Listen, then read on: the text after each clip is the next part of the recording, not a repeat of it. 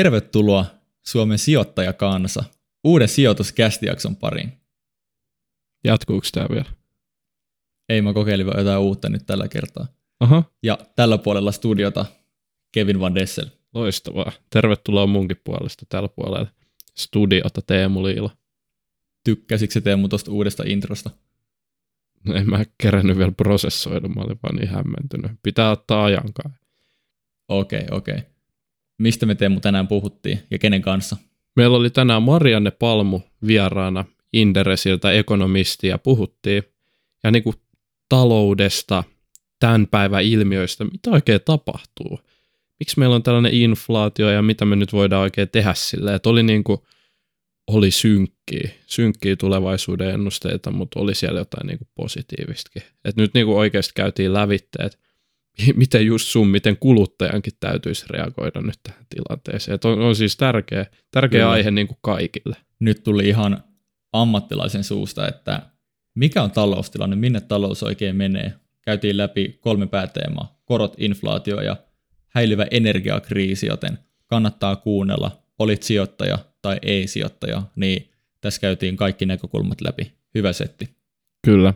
Hei, ennen jaksoa menoa vielä iso kiitos Suomen osakesäästäjät ja sijoittaja.fi, jotka mahdollistaa meidän uskomattoman tiukan sijoituskilpailu, joka on edelleen käynnissä. Muistakaa seurata Instagramissa sijoituskasti. Kyllä. Ennemmittä puheitta hypätään itse jakson pariin.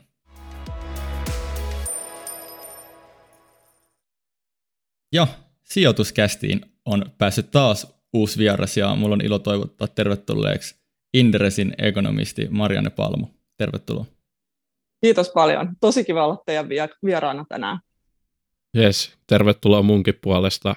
Hei, Inderesillä osakeanalyysifirmassa töissä ekonomistina, niin mitä sä oikein teet siellä? Voit sä vähän kuvailla tähän alkuun meille sitä? No mun työnkuva on melkomoisen laaja, eli niin kuin jos ihan tiivistäen sanon, niin mä analysoin maailman taloutta ja kirjoitan siitä sijoittajille. Eli seuraan pääasiassa eurotaloutta ja Yhdysvaltain taloutta, jonkin verran sitten tulee seurattua myös Kiinaa. Lisäksi on valuuttamarkkinat, sitten on tietenkin bondimarkkinat, mitä seuraan, ja jonkin verran sitten tulee myös raaka-aineita käsiteltyä kylläkin vähemmässä määrin, eli aika, aika laaja on toi mun toimintaskaala. No niin, kuulostaa tosi helpolta hommalta. Joo, sitä se ei ole. Mutta tota, tämä on ainakin sellainen työ, missä ei, kokonaan, ei koskaan tule niin kokonaan valmiiksi. Et kyllä tämä aika nöyräksi pistää tämä esimerkiksi, mitä me ollaan viimeisen kolmen vuoden aikana taloudessa nähty, niin aika nöyräksi pistää ekonomistin siitä, että miten niitä talousennusteita, talousennusteita joudutaan aika paljon rukkaamaankin Kyllä. välillä. Niin, Kyllä. miten sä muuten päädyit Inderesille töihin niin kuin ekonomistiksi? Et missä vaiheessa ylipäätänsä menit, menit sitten tähän firmaan? No mä oon ollut Inderesillä töissä 12 vuotta, eli melkein sieltä ihan ö, alusta lähtien, kun firma perustettiin. Ja tota, mä olin tuolloin 12 vuotta sitten niin valmistunut valtiotieteiden maisteriksi Turun yliopistosta taloustieteestä ja mietin sitten, että mitä voisi tehdä ja olin juuri aloittanut itse asiassa taloustieteen jatko-opinnot. Ja sitten mä näin tämmöisen tota, ilmoituksen, että Indres hakee, silloin he haki niinku tällaista aamukatsauksen tekijää. Aamukatsaus on siis, se on ilmestynyt hyvin kauan. Ja sitten mä otin yhteyttä Mikaeliin ja siis Rautasen Mikaeliin. Ja sitten mä kävin Helsingissä tuolla Lauttasaaressa semmoisessa pikkutoimistossa moikkaamassa häntä ja solmittiin työsopimus ja siitä se oikeastaan lähti. Eli mä oon myös tota aamukatsausta, mä oon sen niin kuin, vähän niin kuin tuottaja, eli julkaissut sitä okay. viimeiset 12 vuotta. Eli mun vastuulla on loppuviimeksi se, että sijoittajat tämän meidän aamukatsauksen saavat, ja sinne mä sitten myös kirjoitan niitä makrokatsauksia. Eli sieltä lähti no. liikkeelle tämä mun interesurani. Ai vitsi, mielenkiintoista nyt nähdä kasvot aamukatsauksen takana. Se on varmaan aika monelle sijoittajalle tuttu, ja Teemu ja minäkin sitä luetaan melkein joka aamu, niin tota, hauska, hauska tietää. Mä en nimittäin tiennytkään, että, että sä oot ollut siinä mukana, että se on noin vanha, että, että se on niinku kauemmin kuin mitä me oltiin silloin varmaan jotakin kahdeksanvuotiaat Teemun kanssa, kun eka aamukatsaus tuli. Niinpä, joo, se on ihan uskomattoman vanha media ja sehän on ihan suur media jo, että sillä on aika paljon lukijoita ja se on kyllä, siis tämä aamukatsaus on tehty, tehnyt musta semmoisen aikamoisen aamuvirpun, että mä herään mm. aina viiden aikaa, viiden aikaa aamukasta tekemään töitä ja tänäänkin kun toi noin Kiinan talousluvut tuli, niin niistä piti kirjoittaa siinä heti aamutuimaan, että mulla on tällainen, mä vähän kutsuin aina, aina semmoiseksi vanhaksi mammaksi, kun mä viikonloppuisinkin menen nukkumaan ihan sairaan aikaisin ja sitten herään aamuisin tosi aikaisin. Et musta on tullut kyllä ihan kunnon aamuihminen tämän aamukatsauksen myötä. Joo. Hypätään saman tien syvään päätyyn. Aloitetaan tämmöisellä synkellä kysymyksellä, että Marianne, ollaanko me tällä hetkellä taantumassa? Voi mikä ihastuttava kysymys. Nyt jos niin oltaisiin oikein pessimistisiä, niin voitaisiin sanoa, että ollaan ainakin sitä lähestymässä. Tai ehkä se ei ole edes hirveästi, okay. hirveän pessimistinen näkemys. Mutta tota, mä tuossa lomalta palattua niin elokuun alussa pohdin tätä taloutta ja missä me mennään. Niin mun mielestä oli tosi outo taloustilanne se, että jenkkitalous, mitä on pidetty todella vahvana, niin se oli teknisessä taantumassa. Eli tekninen mm. taantuma tarkoittaa sitä, että BKT laskee kvartaalitasolla kaksi perättäistä kvartaalia. Ja okay. Jenkeissä siis oltiin teknisellä, tek, teknisessä taantumassa Q2, mutta Euroopassa tai euroalueella täällä talous kuitenkin posotti ihan tota, mukavasti ja saatiin ihan hyviäkin kasvulukemia euroalueen PKTstä. Ja mä en olisi ihan heti ajatellut, että tämä asetelma on näin päin. Siis euroalueella mm. jopa Italia, joka on tämä euroalueen sairas saapasmaa, niin sielläkin oli positiivisia kasvulukuja kahtena kvartaalina. Et tota, taantuma, siis mä halusin vain tällä kuvata sitä, että taantuma sanana ei välttämättä aina kerro kaikkea eikä varsinkaan Joo, se taantuman, miten niin kuin uutisissa siitä kerrotaan tästä. Yleensä viitataan just tähän te- tekniseen taantumaan, mitä mä äsken sanoin, niin, niin se ei kerro kaikkea. Mutta jos halutaan tätä talouskuvaa nyt tästä purkaa, niin kyllä eurotaloudella on tulossa tosi vaikea loppuvuosi, ja varmaan se tekninen taantumakin nähdään jossain vaiheessa, ja jos laajemmin Eurooppaa perataan, niin esimerkiksi Isossa Britanniassa keskuspankki poikkeuksellisesti jo kertoi, että on tulossa taantuma kuun nelosesta lähtien, ja se kestää jopa viisi kvartaalia.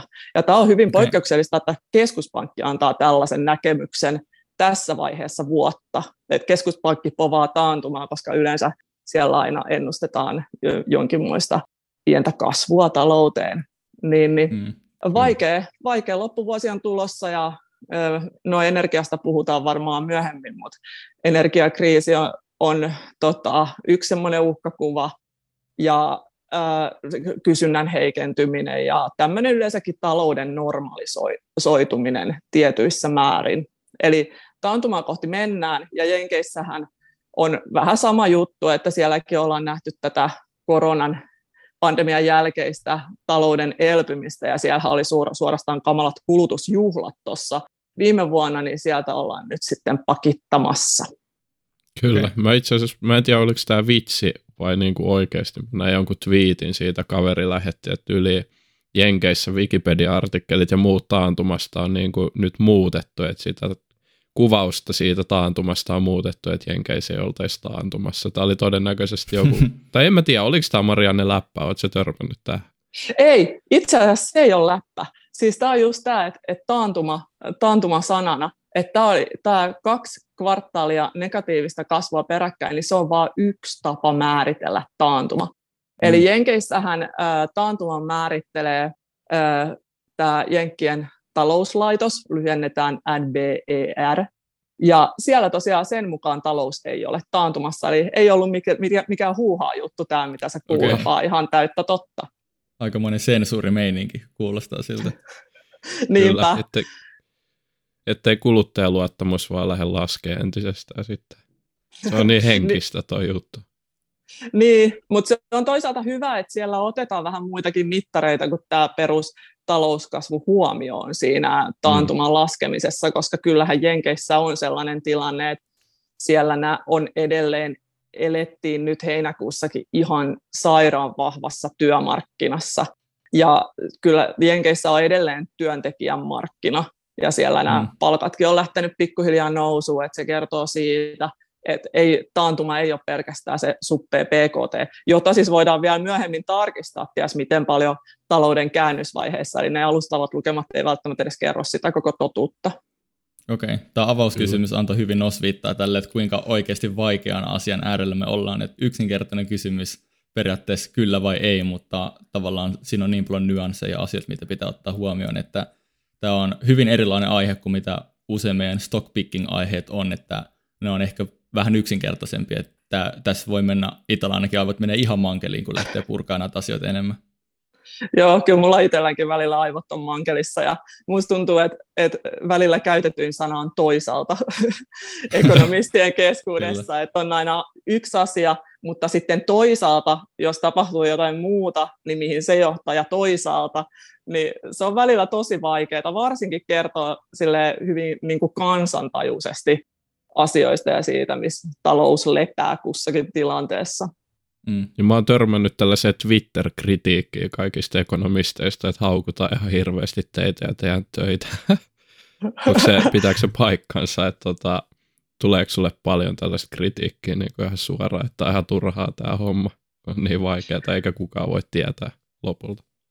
No kyllä mulla jo, jonkin verran mä oon kritiikkiä saanut, mutta tota, ei mulla ei mul mitenkään kyllä hirveän paljon tuu. Mutta mulla ehkä vaikuttaa aika paljon se, että mulla on tämmöinen, niin kuin mä sanoin, niin mä oon ollut aika nöyrä tässä. Mä en esimerkiksi tee itse talousennusteita, siis numerisia talousennusteita lainkaan, mikä voidaan nähdä heikkoutena, mutta mä näen sen ihan niin kuin hyvänä asiana, että mä mieluummin seuraan tuollaisten suurten tutkimuslaitosten niin kuin maailmalla tekee IMF ja OECD talousennusteita ja mietin, että mitä heillä on oletuksina niiden ennusteiden takana ja mitkä niistä oletuksista ei välttämättä kussakin talou- taloustilanteessa täyty. Et, et tota, mm. jos tekisi itse talousennusteita, niin niitä, sitä kritiikkiä voisi saada vähän enemmän. Voisin kuvitella, en osaa sanoa, mm. mutta tosiaan aika, aika hellästi mua on käsitelty ekonomistina, vaikka näitä no, ekonomistivitsejä kyllä riittääkin aika paljon. Loistavaa. Jos me hypätään vähän nyt tuohon inflaatioon, mistä me on, tai tota, ta, taantumaan ja siihen, siihen inflaatioon, mikä siellä nyt isona tekijänä on, niin tulisiko tavallisten ihmisten olla huolissaan nyt taantumasta sekä sitten tästä niin kuin inflaatiosta, mikä laukkaa? No tavallisen ihmisen totta, elämän tai inflaatio, inflaatio ja yleisesti talous kyllä tällä hetkellä tosi paljon vaikuttaa siis varmasti enemmän, mitä on nähty aikoihin. Et kun me ollaan tosiaan nähty tämä hyvin poikkeuksellinen tilanne viimeisen kolmen vuoden aikana, että meillä oli tämä koronapandemia, sitten täysin stopannut kysyntä, sen jälkeen pikkuhiljaa kysynnän purkautuminen ja nyt viimeisenä tämä Ukrainan, Ukrainan sota, niin, niin kyllä tämä kaikki yhdessä on saattanut talouden semmoiseen aikamoiseen epävakaustilaan, mistä tämä inflaatio nyt on merkkinä. Eli mm. inflaatiohan kuitenkin, sehän määräytyy kysynnän ja tarjonnan tasapainon tuloksena. Eli ensin me nähtiin koronapandemian ö, ö, tavallaan hellitettyä, me ollaan nähty aika kovaa kysyntää, etenkin tuolla rapakon takana Jenkeissä, ja sitten rajoitettua tarjontaa. Ja nyt meillä on vielä täällä Euroopassa, joka vaikuttaa hyvin paljon, on tämä Ukrainan sota ja sitten tämä energiaongelma. Eli jos Venäjä laittaa kokonaan kaasuhanat kiinni, niin meillä on tulossa kyllä hyvin vaikea talvi tota, energian osalta. Ja kyllähän nyt uutisotsikoissa, jos ihan tavallista suomalaista kotitaloutta miettii, niin kyllä aika paljonkin täytyy miettiä sitä energiaa, tietenkin riippuen siitä, että minä, mikä on lämmitysmuoto kotona ja mikä se energian kokonaiskulutus on. Eli se on yksi, mikä syö sitä kuluttajan kukkaron lantteja tällä hetkellä. Sitten meillä on toisena, toisena tekijänä on yleisesti ruoan hinnan nousu, asumisen hinnan nousu. Meillä on hyvin laajasti eri hyödykeryhmät, niin niissä hinnat nousseet. Nyt aamulla julkaistujen tilastokeskuksen lukujen mukaan niin Suomessakin inflaatio lähentelee sitä 8 prosenttia, eli taisi olla 7,8 prosenttia. Kuukausi tai vuoden takaisesta oli viimeisen lukema, niin kyllä se alkaa jo vaikuttaa. Ja se vaikuttaa mm. nimenomaan siksi, että palkkojen nousu ei pysy tämän inflaation perässä. Eli silloin niin kuin kuluttajilla se budjettirajoite alkaa paukkua, kun se, että ne tulot ei pysy näiden menojen perässä. Okei. Okay. Miten sitten niin kuin tämmöisten lainausmerkeisyys tavallisten ihmisten niin kuin työllistymistilanne, työllisyystilanne, niin onko siihen mitään näkymää, että tuleeko sitten jonkun kuuntelijan, kuka nyt käy päivätöissä, niin olla huolissaan niin kuin oman työnsä puolesta?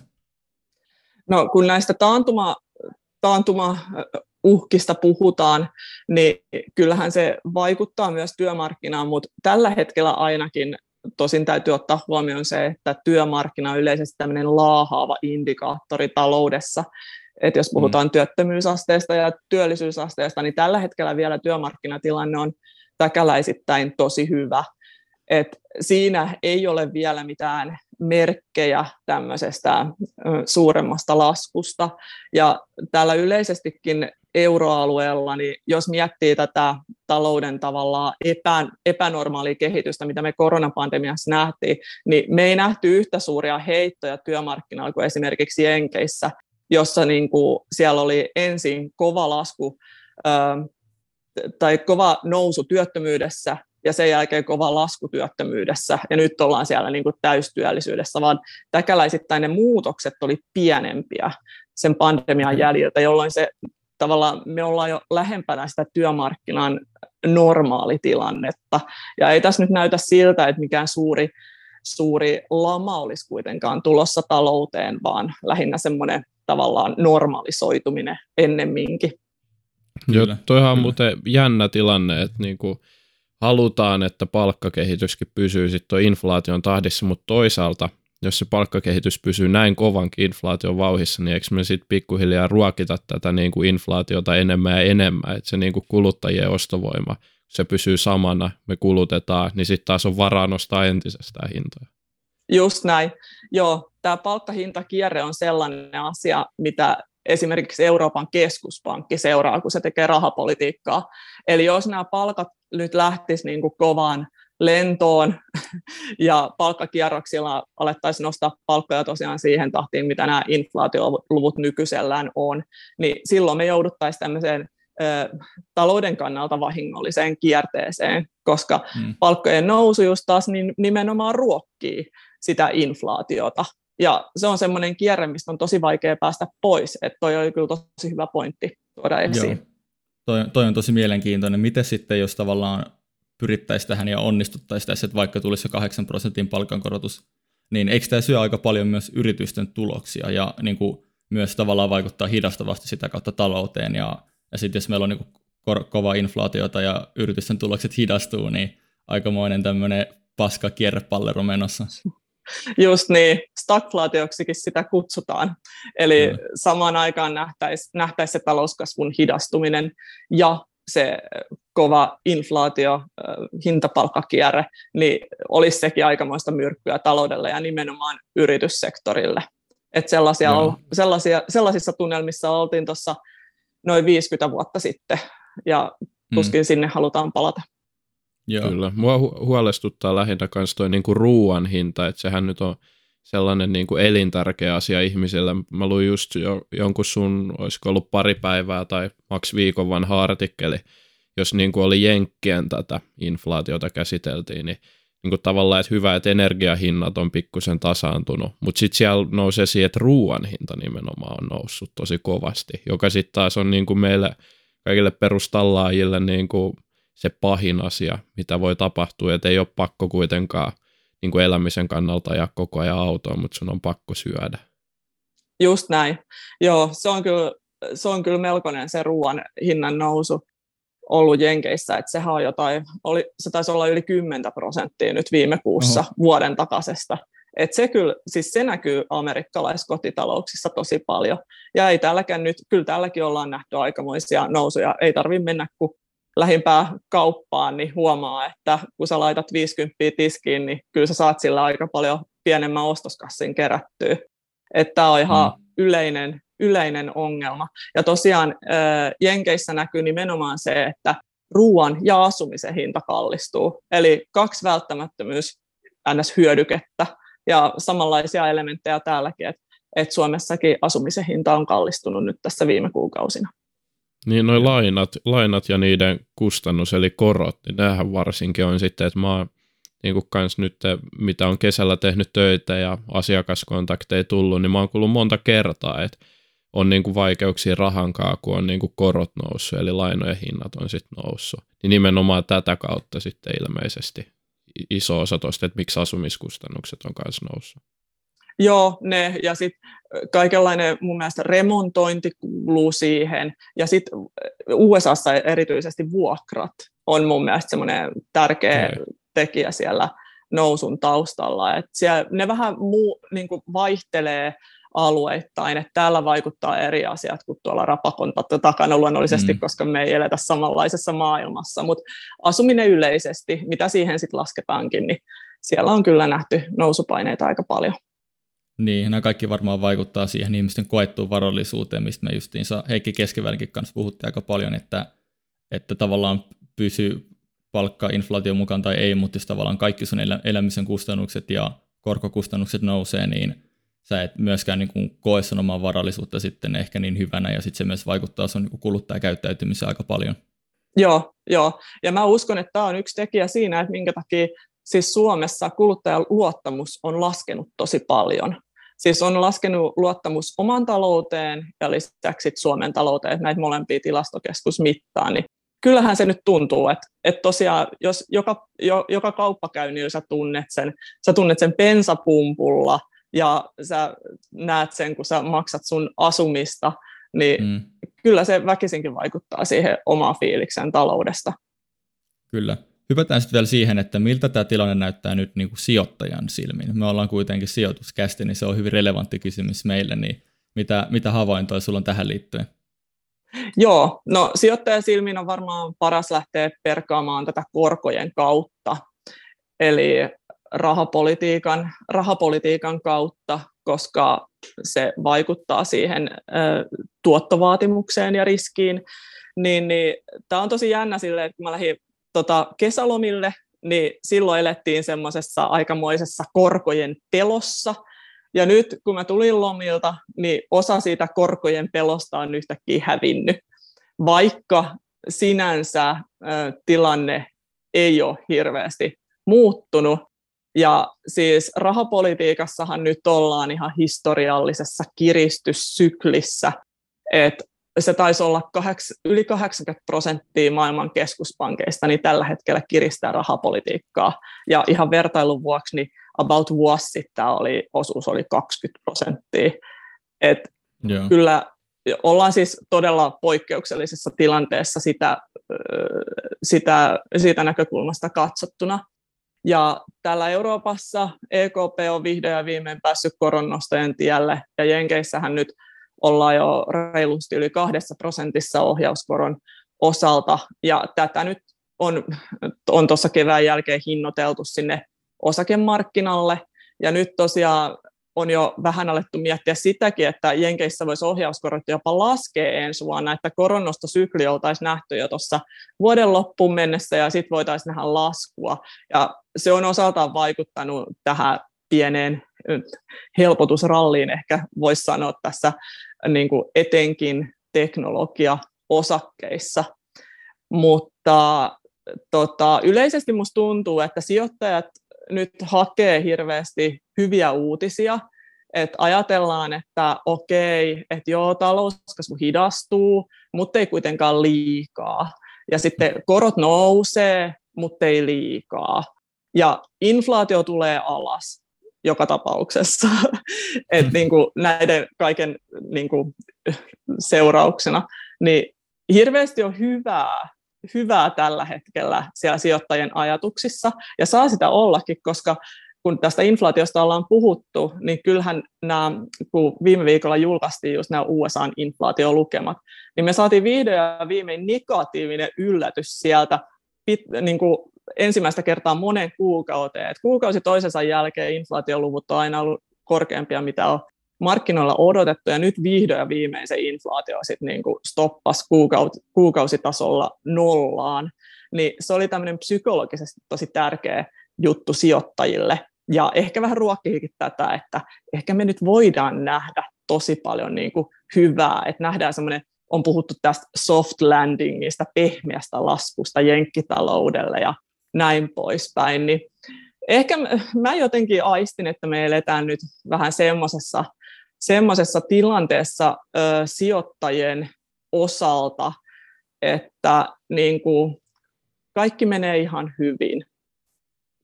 No niin. Posin kautta.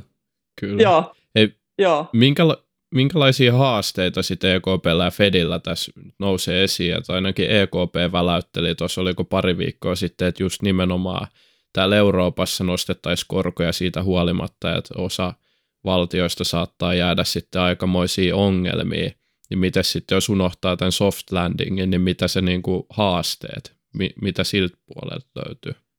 Joo, tämä soft landing retoriikka, mä unohdin pahoitteluni, mä unohdin mainita, että se, se on lähinnä niin kuin mainittu tuolla Jenkeissä. Et Joo, Euroopassa joo. meillä on selkeästi vaikeampi tilanne just tämän energian takia. Et kyllähän niin kuin esimerkiksi Saksassa, joka on hyvin riippuvainen tästä Venäjä, Venäjältä tulleesta kaasusta, sen tuonnista, niin, niin siellä on uumoiltu, että talous voisi ajautua vaikeankin taantumaan talvella, jos tätä, nämä kaasuhanat suljetaan ja sitä tota, tavallaan korvaavaa, korvaavaa energiaa ei saada, saada sinne Saksan talouteen, niin täällä on erilainen tilanne, ja tota, mä uskon, että EKP joutuu osoittamaan sen, että se pitää huolta siitä hintavakaudesta ja on valmis toimiin vaikka sitten talouden kustannuksella. Tämä on sellainen tilanne, että EKP ei ainakaan halua nyt sitä, että ne inflaatio-odotukset lähtee laukalle, joka voi tapahtua, jos se luottamus siihen keskuspankkiin horjuu. Ja tällaisilla retoriikalla pyritään siihen, että pidettäisiin ne inflaatio-odotukset edes jonkin verran kurissa. Itse tälle energiakriisille EKP ei voi tehdä yhtään mitään, että on sinänsä hyvin nur- nurinkurinen tilanne tällä hetkellä keskuspankille, mm. koska tämä on niin selvästi tarjontapuolella ja kustannuspaineista johtuva tekijä, ja keskuspankkihan pystyy lähinnä epäsuorasti hillitsemään sitä kysyntäinflaatiota ja sen kautta vaalimaan sitä hintavakautta. Toki niitä me- mekanismeja on erilaisia, että sit siellä on valuuttamarkkinat ja näin poispäin, mutta et EKP on aika aseeton tässä tilanteessa, missä me nyt eletään. Joo, se on Joo. jännä, koska tota, tämä keskuspankkien niin kun, tapa käytännössä niin kun, hoivata meidän taloutta, niin ne on vähän semmoisia one-trick ponyja, että niillä on se tietty systeemi, minkä avulla ne voi niin kuin vaikuttaa, että jos talous ylikuumenee tai tuntuu hidastuvan liikaa, niin sitten kun meillä on tämmöisiä vaikka energiakriisi tai ö, vähän niin kuin tullaan molempiin suuntiin, että samaan aikaan talous tuntuu hidastuvan ja inflaatio tuntuu laukkaavan, ja kun esimerkiksi EKP ja Fed voi tavallaan auttaa vain jompaa kumpaan suuntaan, niin ne on vähän pattitilanteessa kyllä tällä hetkellä. Joo, niin on. Niin on. Ja tosiaan siis tähän on niin kuin tosi kummallinen tilanne, koska vuosikausia me ollaan eletty taloudessa, jossa me ei olla nähty sitä inflaatio. Se ei ole edes ole niin kuin yltänyt sinne keskuspankin kahden prosentin tavoitteeseen, mikä EKPllakin on, niin tällä euroalueella niin ongelmana oli vuosikausia liian hidas inflaatio. Ja nyt mm. yhtäkkiä se inflaatio on nelinkertainen suhteessa siihen tavoitteeseen. Niin eihän me ollaan nähty edes EKPn ns. elinaikana tällaista tilannetta. Ja sitten meillä on vielä eurotalous, jossa nämä kaikki jäsenmaiden taloudet on keskenään erilaisia. Ja sitten sitä mm. rahapolitiikkaa pitäisi yrittää säätää sellaiseksi, että se on sopivaa Saksalle ja se on sopivaa Italialle. Ja siinä siis hyvin, tosi vaikeaa se on.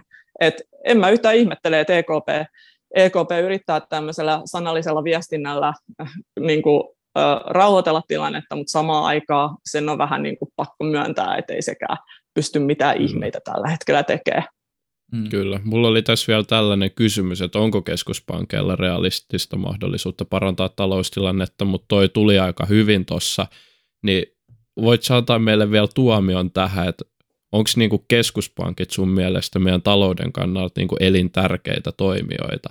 Nyt sitten kun miettii, että mitä jos meillä ei olisi olemassa keskuspankkeja, niin olisiko tilanteet paljon huonompia vai voisiko meillä mennä jopa paremmin? Kun jotkut tai valittaa myös siitä, että niin keskuspankit pilaa kaiken. voi voi. No ei ne sentään kaikkea pilaa. Kyllä keskuspankkeja tarvitaan, siis onhan ne ihan ää, elintärkeitä, jos ajatellaan rahoitussektoria. Että niiden rooli tänä rahoitussektorin pankkien pankkina ja sitten myös siinä tavallaan rahan määrän säännöstelijänä on tosi tärkeä. että kyllä keskuspankkeja tarvitaan ja niitä tarvitaan paljon ja myös sitä luottamusta niihin tarvitaan, jotta meidän koko yleensäkin rahajärjestelmä pysyy hengissä ja vireänä. Kyllä. Et ei mulla siinä... keskuspankkeja liikaa. Just näin, Hyvä. siinä kuulitte keskuspankkiheitterit. tota, me, meillä on tässä vähän niin kuin nyt tämmöistä kolme leijuvaa pääteemaa, että meillä on inflaatio, meillä on korot ja meillä on tämä niin kuin, ö, kovaa tahtia lähestyvä energiakriisin uhka, niin lähdetään purkaa yksi teema kerralla vielä vähän syvemmin ja hypätään aluksi tuohon inflaatioon. Ja aloitetaan sille, että jos nyt laitetaan tämä nykyinen inflaatio ihan niin kuin historialliseen kontekstiin, tota, me ollaan totuttu ehkä tämmöiseen nolla-inflaatioon, mutta katsotaan vähän kauemmas taaksepäin, niin kuinka paha tilanne on tällä hetkellä? No se on pahin 40 vuoteen, lähes 50 okay. vuoteen, että jos historiallisen kun... Niinpä, juu. Et tota, kyllä tämä siis kyllä tämä on tosi poikkeuksellinen tilanne. että niin kuin mä äsken sanoin, niin tällä eurotaloudessa niin me ei olla EKPn aikana nähty tällaisia inflaatiolukuja. Ja samoin USAssa niin yli 40 vuoden täytyy mennä, jotta tällaisia lukuja ollaan viimeksi koettu. Ja huomatkaa, että silloin ollaan eletty hyvin erilaisessa taloudessa. Mm, kyllä. Sitten kaikilla kuuntelijoilla ei kuitenkaan inflaatio nyt ole niin tuttu, tuttu termi. Me ollaan joskus sitä täällä jaksossa selitetty, mutta meillä on nyt niin kuin oikeasti ammattilainen mukana. Niin hei, voidaanko me vielä avaa, tai voit sä Marianne avaa vielä nyt oikeasti rautalangasta että mikä se inflaatio oikein on, ja ehkä, että miksi se sitten on kuitenkin välttämätöntä, että sitä myös niin kuin esiintyy meidän taloudessa. Joo, eli nyt väännetään rautalangasta. Siis kuluttaja, inflaatio tarkoittaa yleistä hintatason nousua, ja tyypillisesti tätä mitataan kuluttajahintaindeksillä. Eli kuluttajahintaindeksi on sellainen, jonka esimerkiksi meillä Suomessa, kun mitataan Suomen inflaatiota, niin tuolla tilastokeskus kokoaa sellaisen hyödykekorin, jonka hintoja mitataan, tarkistetaan joka kuukausi ja sitten katsotaan, että miten ne on muuttunut kuukauden yli ja tyypillisin inflaatiomittari on se, että miten vuoden takaisesta tämä hintakehitys muuttuu. Ja no, se on varmaan se tärkein inflaation mittari ja sitten, että miten se vaikuttaa yleisesti talouteen. Ei kun ensin oli se, että minkä takia on hyvä, että on pientä inflaatiota koko ajan. Joo, Joo. Eli se, pieni hintojen nousu, sen takia EKPllakin on inflaatiotavoite kahdessa prosentissa, että semmoinen pieni hintojen nousu on tervettä, koska ei ainakaan haluta, että se hintataso laskee se taas luo aika paljon epävarmuutta talouteen ja pahimmassa tapauksessa, jos esimerkiksi kuluttajasektorilla kaikki ajattelee, että ne hinnat kuitenkin laskee, niin enpäs osta tänään mitään, vaan osta vaan huomenna ja siirretään kulutusta, niin se voi näivettää talouskasvua aika lailla. Eli tämä hintatason lasku oli deflaatio huono asia, mutta pieni inflaatio on hyvä asia, koska jos ajatellaan, että meidän hintataso nousee 2 prosenttia vuosittain tästä ikuisuuteen, niin sehän tuo ihan hirveästi näkyvyyttä hintoihin ja talouteen. Ja siihen pyritään nimenomaan hintavakauteen, että se inflaatio osataan tai tiedetään mahdollisimman pitkälle. Ja jos tämä hintavakaus ei toteudu, eli jos me ollaan tilanteessa, missä me nyt tälläkin hetkellä eletään, niin, niin se tarkoittaa ensi, ensinnäkin kotitalouksille, mistä me ollaan jo puhuttukin, niin sitä, että ostovoima heikkenee, ja nythän se heikkenee aika lailla, etenkin kun nämä palkat ei nouse samaa tahtia kuin hinnat, eli reaalipalkat laskee toisin sanoen. Sitten yrityksillä kova inflaatio no, johtaa yleensä siihen, että investointipäätökset lykkääntyvät, ja tämä on taas linkittynyt siihen nouseviin korkoihin ja korkotasoon, ja sitten yleisesti tämä inflaatio, niin se, kun sitä ei osata ennustaa, niin se luo aika lailla epävarmuutta talouteen. Ja sillä lailla sitten heikentää sitä talouden aktiviteetteja ja vaikuttaa talouskasvuun. Miksi tässä ei nyt sitten käy silleen, että meillä on niin kova inflaatio, että nyt kaikki ihmiset haluaa saman tien käyttää kaikki rahat, ettei hinnat nouse vielä korkeammalle? No sen takia, että varmaan me halutaan miettiä sitä budjettirajoitetta, että kun ne palkat ei nouse, niin eipä sitä rahaa käytettäväksikään niin hirveästi ole. Että tota, tämä vaikuttaa osaltaan siihen. Ja kyllähän ihmiset on tietyllä tavalla aina varautujia, että ei ehkä haluta nyt tänään elää kuin viimeistä päivää ja sitten huomenna kärsitään. Näin Kyllä. voisi ainakin hmm. olettaa, että aika moni käyttäytyy. Nyt mä veikkaan, että kaikilla kuuntelijoilla on kyllä ihan loistavasti toi, toi puoli hanskasta tuosta inflaatiosta, mutta onko siitä sitten niinku kokonaisen niinku kansantalouden kannalta mitään hyötyä? Voiko tämä esimerkiksi auttaa paljon velkaisia valtioita, että meillä on tällaista inflaatiota, vähän niin kuin, että syö velkataakkaa sieltä pois? Joo, no kyllä tätä inflaatiota on ajateltu siis nimenomaan valtion velan ö, tavallaan just niin kuin syöjänä, että vel- velkataakka pienenee sitä kautta.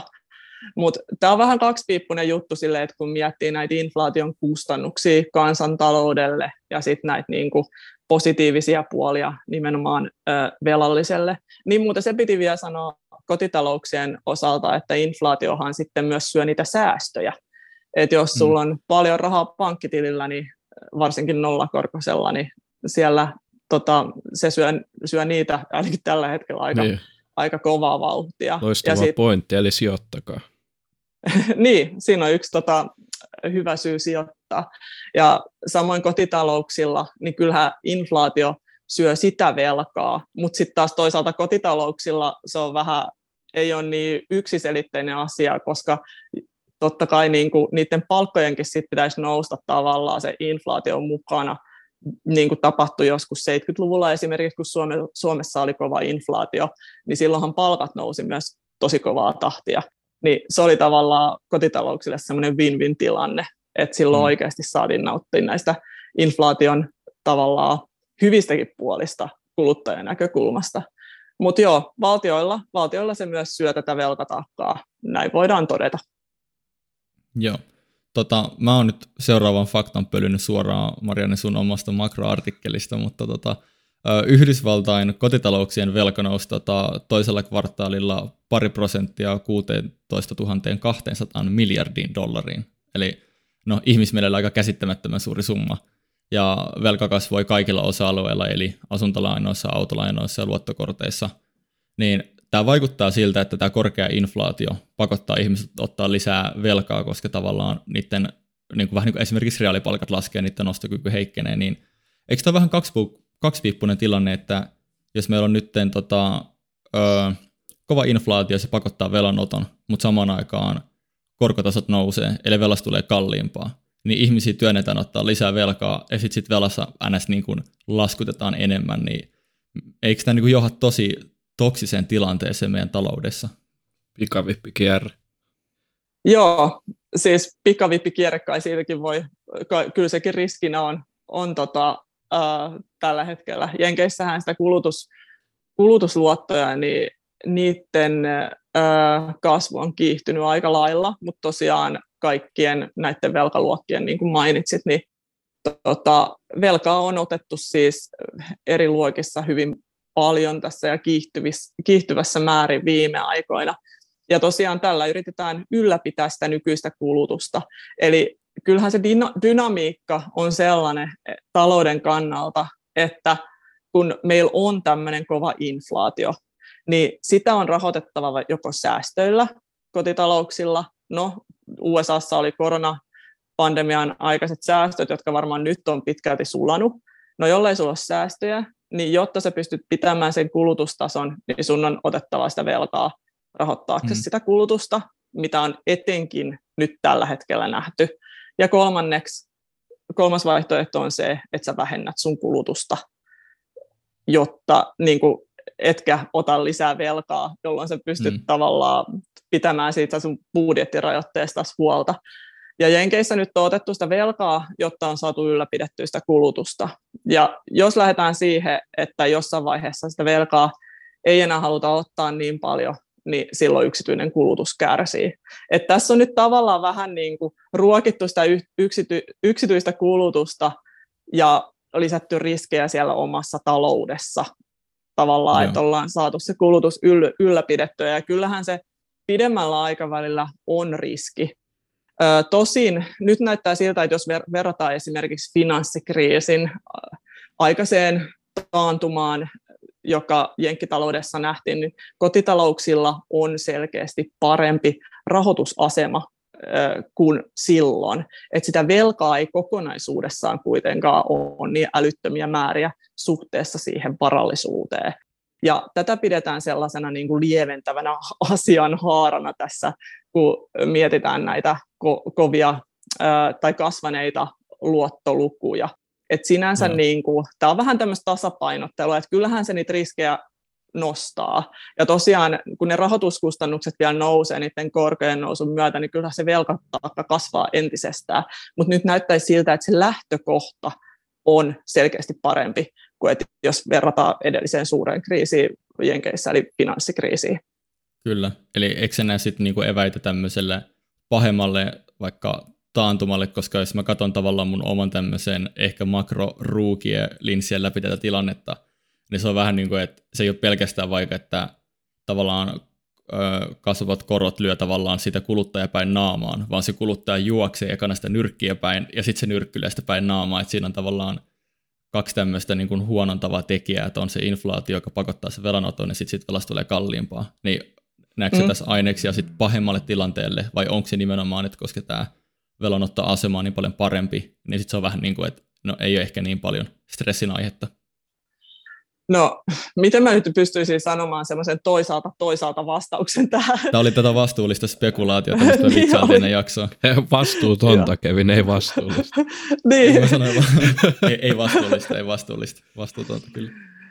Tota, äh, en mä, mä en ole ehkä niin huolissani siitä jenkkikuluttajasta tällä hetkellä vielä. Et tota, kyllä mä näkisin, että se rahoitusasema, niin se vaikuttaa siihen kokonaisnäkymään. Ja lisäksi mun täytyy mainita vielä se työmarkkina, että kun siellä kuitenkin on vielä varaa valita, että jengille ei ole semmoista pelkoa siitä, että sä oikeasti menetät sun työpaikan ihan just, niin se tuo semmoista tiettyä turvaa ja on tuloja myös niin kuin sinne kotitalouksille. että tota, kyllä mä pitäisin, siis huolissaan kannattaa luonnollisesti aina olla, mutta en, en näe sitä semmoisena riskinä, joka ajaisi talouden ihan tosi syvään taantumaan. Okei. Okay. Kyllä. Se on muuten Jenkeissä, taitaa olla aika niinku poikkeuksellisen hyvä kuitenkin toi työttömyystilanne kaikesta huolimatta tällä hetkellä, eikö se niin ollut? Joo, se on siis todella hyvä, että, että työttömyysaste taitaa, oli siis viime kuussa kolmessa ja puolessa prosentissa – siis se on ihan, tota, no voitaisiin sanoa, että ollaan lähellä maksimityöllisyyttä, koska nollaan ei työttömyysaste mm. voi juurikaan mennä.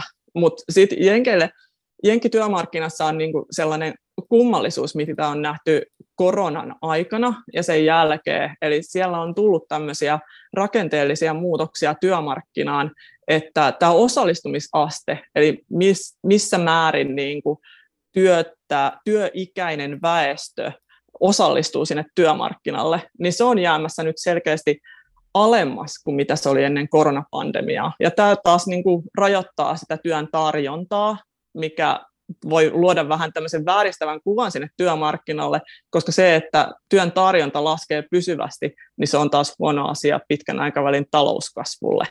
Että nämä on vähän mm. tämmöisiä täytyy ajatella erikseen lyhyttä ja pitkää aikaväliä, mutta nämä luo tämmöisiä pysyviä epätasapainoja sinne työmarkkinalle myös osaltaan. Joo, joo. No, mennään seuraavaan iso aihekokonaisuuteen. Tuo inflaatio, totta kai korot käsitellään myös, se liittyy siihen aika paljon. Korot on ollut nyt kauan nollassa ja nyt niitä on sitten sen jälkeen ruvettu nostamaan, niin miksi niitä nyt sitten nostetaan? No kyllä se on ensikädessä tämän inflaation vuoksi. Eli keskuspankkien päätavoite on ylläpitää hintavakautta ja sitä nyt siihen pyritään, että saataisiin takaisin se in, hintavakaus niin nostamalla näitä korkoja. Ja millaisia vaikutuksia täällä sitten tulee, tulee olemaan tuohon talouteen?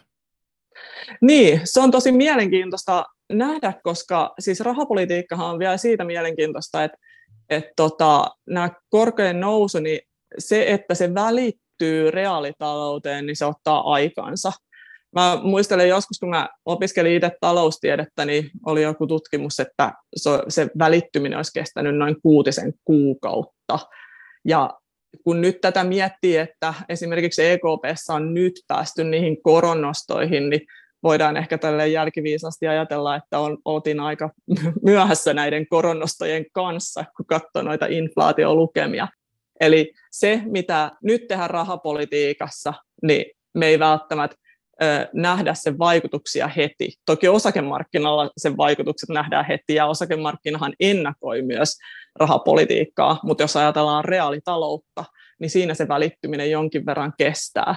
Mutta kyllä tällä korkojen nostolla niin ollaan pyritty siihen, että hillitään sitä kysyntää siellä kansantaloudessa ja sitä kautta yritetään taas ö, saavuttaa sitä hintavakautta. Yes, meillä on Kyllä. kuitenkin kuuntelijoissa nimenomaan paljon sijoittajia ja osakepoimijoita, ketkä nyt kuumeisesti odottaa, että miten tämä vaikuttaa heidän elämään, niin miten ja miksi korkojen nousu vaikuttaa nyt heidän tulisten tota, osakepoimijoiden elämään? No kyllä se vaikuttaa sen tuottovaatimuksen kautta, eli nouse, nousevat korot nostavat sitä sijoittajien tuottovaatimusta ja sitä kautta sitten vaikuttavat siellä osakemarkkinalla.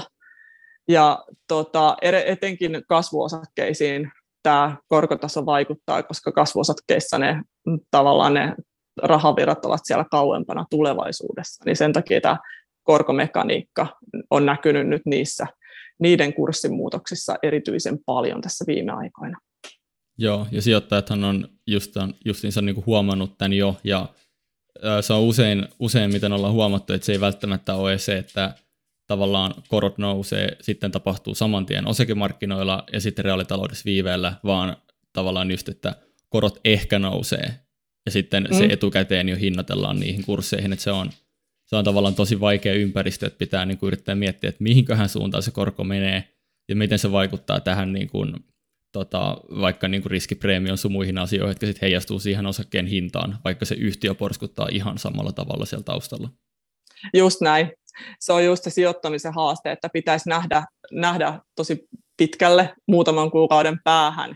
Ja sitten kun tämä esimerkiksi nyt, missä tilanteessa me ollaan oltu, kun tuo inflaatio esimerkiksi, eihän kukaan ajatellut vuosi sitten, että, että inflaatio olisi näin korkealla edelleen. Puhuttiin hmm. väliaikaisesta inflaatiosta ja näin poispäin, ja nehän niin kuin, hyvänä aika, kun tälle jälkeenpäin miettii, niin että miten väärässä ihan keskuspankeissakin ollaan oltu, mutta toisaalta eipä kukaan osannut hirveästi ennakoida tätä Ukrainan tilannettakaan vielä mm. vuosi sitten. Et kyllä täällä näitä yllättäviä tekijöitä on tullut. Mutta siis tämä kertoo siitä, että mitä, mitä maailmalla on tapahtunut, niin kyllä tämä ympäristö niin kuin sijoittajillekin on muuttunut tosi paljon ja semmoiseksi niin epävarmemmaksi. Et hmm. Kyllähän se huomaa noissa, kun mä seuraan itse tosi aktiivisesti näitä korko-odotuksia, että miten niin kuin futuri, korkofuturimarkkinalla näitä odotuksia muodostetaan esimerkiksi Fed-rahapolitiikasta, eli todennäköisyyksiä koronnostoille, niin ne on heitellyt ihan tajuttomasti viime kuukausina. Ja se kertoo hmm. just siitä, että, että on hyvin vaikea havainnoida edes sitä, missä taloudessa nyt ollaan, saati sitä, että missä ollaan puolen vuoden kuluttua. Kyllä. Eikö nämä pitäisi vähän niin kuin ottaa aina nämä Fedin ja EKP-ennusteet silleen niin kuin pikkasen ehkä enemmän negatiiviselta kantilta, että jos miettii just, puhuttiin, että kuinka tärkeä se kuluttajaluottamus on, niin onko siinä ehkä sitten haettu just tätä, että ollaan niin kuin haluttu mieluummin viestiä siitä, että on väliaikaista tämä inflaatio, että se ei niin kuin vie sitä kuluttajaluottamusta, ja sitten me nähtiin niin kuin kuitenkin – aika hyvää tervettä kuluttamista siinä koronan jälkeen 2021. Niin onko ihan pari, pari napsua niin positiivisuutta siinä viestinnässä vähän niin kuin liikaa? Niin, no kyllähän siinä on, on tota positiivisuutta. jonkin verran, että eihän niin kuin, sen takia mä nostin tuossa alussa sen Englannin keskuspankin esimerkiksi, että eihän mikään keskuspankki yleensä ennusta taantumaa. Niin. Et, et, kuitenkin aina ajatellaan ennusteissa sitä, että, että kyllä sieltä sitä jonkinlaista kasvua revitään jostain.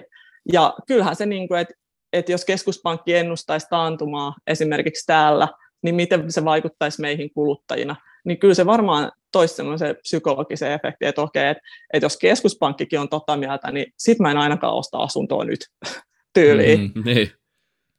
Kyllä, tota, nyt kun mitä puhuttiin aikaisemmin, niin tavallaan nähdään vähän niin kuin kahta suuntaa ongelmaa, että talous hidastuu ja sitten samaan aikaan inflaatio laukkaa ja keskuspankit on vaikuttanut valitsevan sen linjan, että nyt tähän inflaation pitää puuttua ja jos talous laskee, niin talous laskee ja vaikka sen kustannuksella sitten kontrolloidaan inflaatiota, niin osaako kertoa, miksi ne on tehnyt tämän valinnan? No, miksi ne tehnyt sitä valintaa, että elvytetään talouskasvua? Tavallaan, että et mikä on se niin kuin Fedin, EKP ja muiden keskuspankkien niin priorisointi tämmöisissä ongelmallisissa tilanteissa?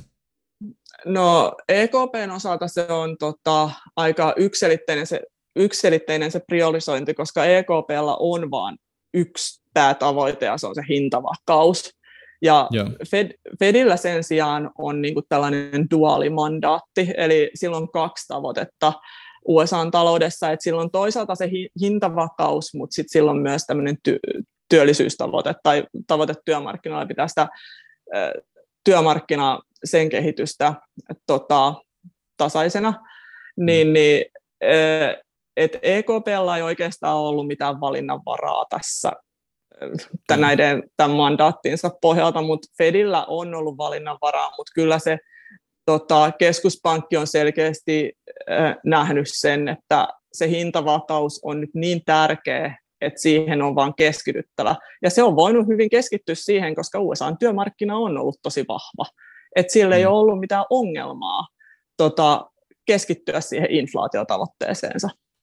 Joo, toi on tosi mielenkiintoinen, koska et, etenkin kun katsoo maailmaa niin sijoittajavinkkelistä, niin usein sitten helposti alkaa miettiä, ja mitä on paljon kuullut keskustelua, että EKPnkin tehtävä on tietyllä lailla kontrolloida niin kuin talouden kasvua ja niin kuin hidastaa tai nopeuttaa sitä. Niin se on hyvä tavallaan korostaa, että itse asiassa EKP ei vähän niin kuin voisi vähempää kiinnostaa, mitä taloudelle kuuluu sille karrikoiden, kunhan se hintavakaus ja inflaatio on kontrollissa.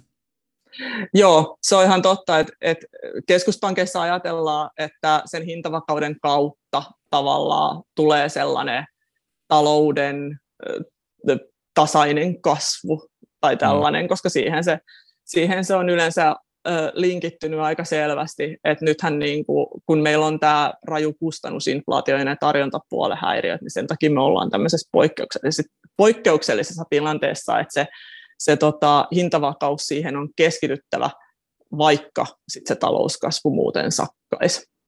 Mutta to, tosiaan siis EKP ja keskuspankkien tehtävä ei ole huolehtia sijoittajista eikä talouskasvusta, vaan siitä hintavakaudesta.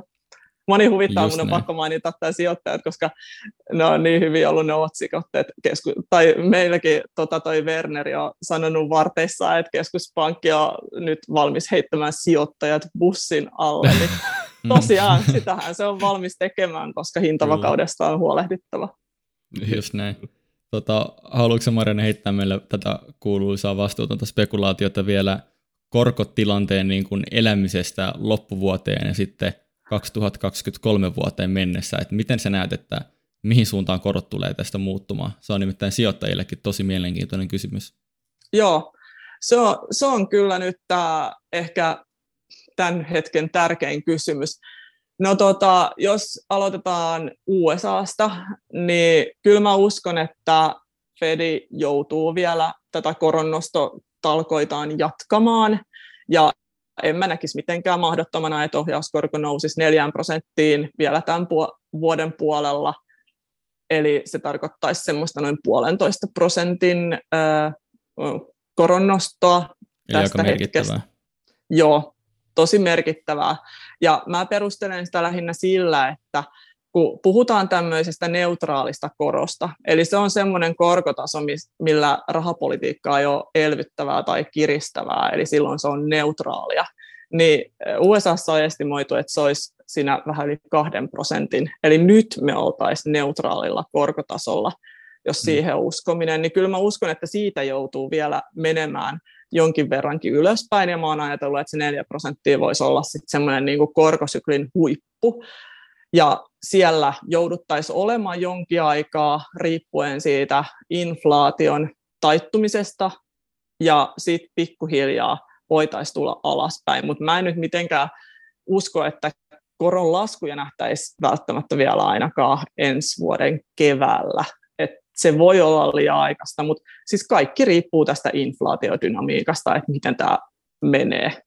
Mutta 4 prosenttia voisi heittää, että se on se, mihin mennään.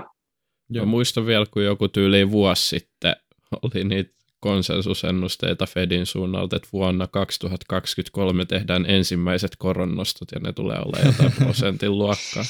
Se on niin, niin vääristynyt nyt se joo, joo. Siinä on kyllä, siinä on, ne uutiset meni aika nopeasti vanhoiksi, että kun alettiin elää tota, oikeasti tätä, tätä hintojen nousun todellisuutta. Et se kertoo just siitä, että miten vaikeasti ennustettava tämä meidän viimeinen vuosi on ollut kaikille, myös niille keskuspankeille. Mutta tota, niin jos vielä mennään siihen EKP, niin kyllä mä sielläkin näin, että tämä syksy on vielä selkeästi koronnostojen aikaa, ja euroalueella mä voisin pitää sitä paria prosenttina semmoisena ehdottomana maksimina, ja mä luulen, että siinä vaiheessa jo pitäisi, niin kuin, jos mietitään korkotasoa valtioiden näkökulmasta, niin antaa jotain suunnattuja tukitoimia tietyille euromaille, että ikinä arvaa, mistä euromaista puhun, niin, niin et, Vaikea pähkinä. Et, joo, että valtiot ei, valtio, valtiot ei välttämättä kaikki kyllä kestäisi sitä korkotasoa, mutta EKP on sanonut, että instrumentteja valmistellaan ja niitä on jo vähän valmisteltukin ja tähän on valmistauduttu. Eli, eli tota, kyllä me nähdään nousevia korkeaa, mutta kyllä tämä myös kertoo siitä, että jos Jenkkien korkotaso olisi tuplat siitä, mitä euroalueen vuoden lopussa, niin kyllä me aika erilaisissa talousympäristöissä mm. eletään siellä ja täällä. Kyllä. No meillähän on Euroopassa nyt nimenomaan niin kuin ton, näiden heikkojen valtioiden lisäksi meillä on nyt ongelmia tuosta niin Venäjä-Ukraina-tilanteesta, kun energiahinnat on oikeasti nyt niin kuin korkeat ja ehkä vielä pahempaa suuntaa voidaan olla menossa, niin miten sä näet tämän tilanteen? Tämä on aika niin kuin jännä, että 2020 vuonna, silloin korona, korona kun oli uusi juttu, niin öljyhinta meni negatiiviseksi ja sitä oli niin kuin enemmän kuin voitiin ottaa, et eikö se ollut, että sä sait niin kuin öljyä sun himaa silleen, että sulle maksettiin siitä, mutta tänä päivänä maksetaan ihan järkyttäviä summia tuosta energiasta, niin miten tämä nyt on mahdollista? Joo, se on taas se kysynnän ja tarjonnan tasapaino, että silloin koronapandemia alettua, niin se kysyntähän tyssäsi kuin seinää ja se vaikutti sinne öljymarkkinaan, eli tarjonta ei sopeutunut, joten hinta sopeutui. Ja nyt taas ollaan sellaisessa tilanteessa, että meillä on ongelmia sen tarjonnan kanssa. Eli just oli tämä kaasu, meidän Euroopan energiamarkkinoiden se ongelma. Ja sitten sitä, kun sitä, jos se kaasun tuonti loppuu, niin sitä pitäisi korvata sitten muilla energialähteillä. Ja sitten se taas nostaa niiden muiden energialähteiden hintaa. Ja tota, sitten meillä on ollut vielä lisäksi esimerkiksi öljyhinnassa, niin kyllähän koronapandemian helpotuttua, niin se kysyntä elpyy aika nopeasti, eli se on ollut siellä öljyn hintaa nostavana tekijänä. Eli tämä on taas tällainen monen asian summa, mikä on vaikuttanut, kun puhutaan energiamarkkinoista yleisesti. Joo. Onkohan tämä ollut suurin nousu tavallaan sieltä niin kuin negatiivista hinnoista nykyiseen hintatasoon niin kuin ikinä – energian hinnassa, että voisi kuvitella, että ei hirveän usein näin radikaaleja muutoksia olla nähty.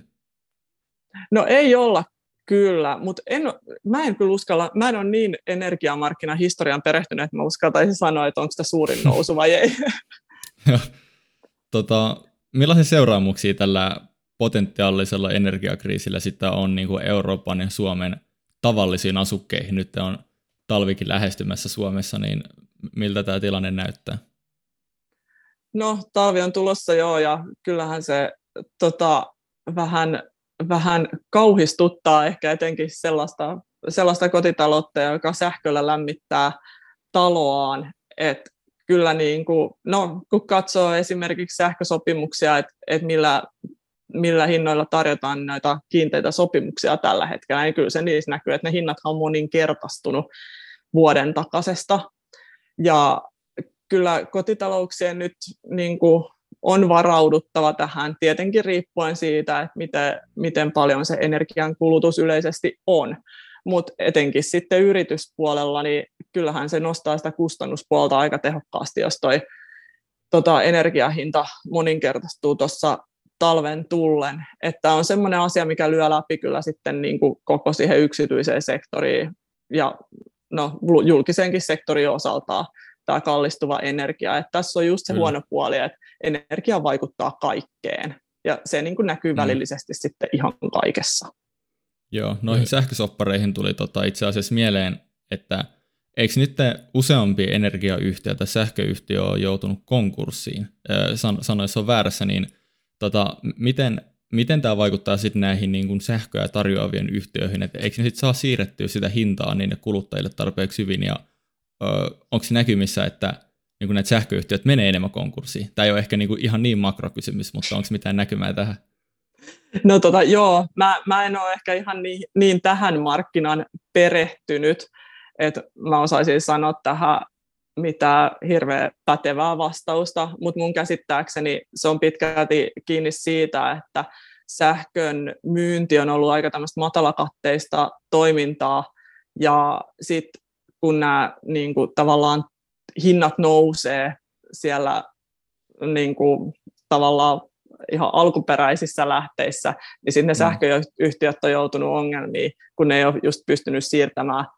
Niiden katteet on siis tavallaan supistunut ihan nolliin, ja sen takia on tullut, ja lisäksi kun on tullut tätä epävarmuutta yleisesti energiamarkkinoille, niin sitten ollaan päätetty, että että tota, et toiminta ei kannata jatkaa. Mutta siis tämä on hyvin mutuilua, mä en ole mikään oikeasti energiamarkkina-asiantuntija. Kannattaa kysyä joltain fiksummalta tähän, tähän vastaus. Kuulosti, kuulosti ainakin ihan järkevältä. Mä oon ainakin lukenut, Kevinin kanssa jotain puhuttiinkin, että niinku, Suomi ei ilmeisesti ole kuitenkaan pahimmassa asemassa tässä energiakriisissä, niin millainen asema sun mielestä Suomella nyt on, on tässä suhteessa muihin Euroopan maihin? Joo, siis Suomi ei ole pahimmassa asemassa, mutta Suomen Euroopan ongelmat on myös Suomen ongelmia, koska tämä energiamarkkina on koko Euroopan laajuinen. Mm. Et, tota, kyllähän niin kuin Suomen, Suomen sähkön tuotanto on ihan suhteellisen, suhteellisen hyvillä kantimilla niin kuin omasta takaa, varsinkin jos se olkiluoto saadaan täyteen tehonsa tässä näin ennen vuodenvaihdetta, niin sinänsä niin kuin tilanne on ihan hyvä, mutta just kun puhuttiin siitä, tai mainitsin siitä, että jos toi kaasun tulo loppuu Saksaan, niin sitten se heijastuu niihin kaikkiin muihin energian hintoihin, ja silloin se heijastuu myös meille Suomeen, ja sitä nyt tässä näin niin kuin kovin uumoillaan. Et, äh, Suomi on Euroopan niin kuin, tarvii olla vä, ehkä vähiten huolestunut tai yksi vähiten huolestuneimmista, kun katsotaan tätä energiamarkkinan tilannetta, mutta kyllä tällä huolia riittää. Joo.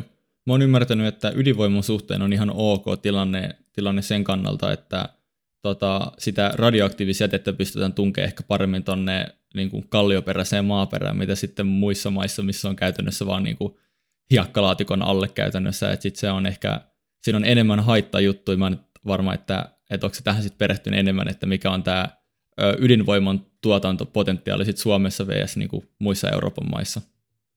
No valitettavasti en, ole, en osaa tähän vastata sen enempää, mutta on vähän huolestuttavaa, jos ydinjätettä tungetaan hiekkalaatikon alle.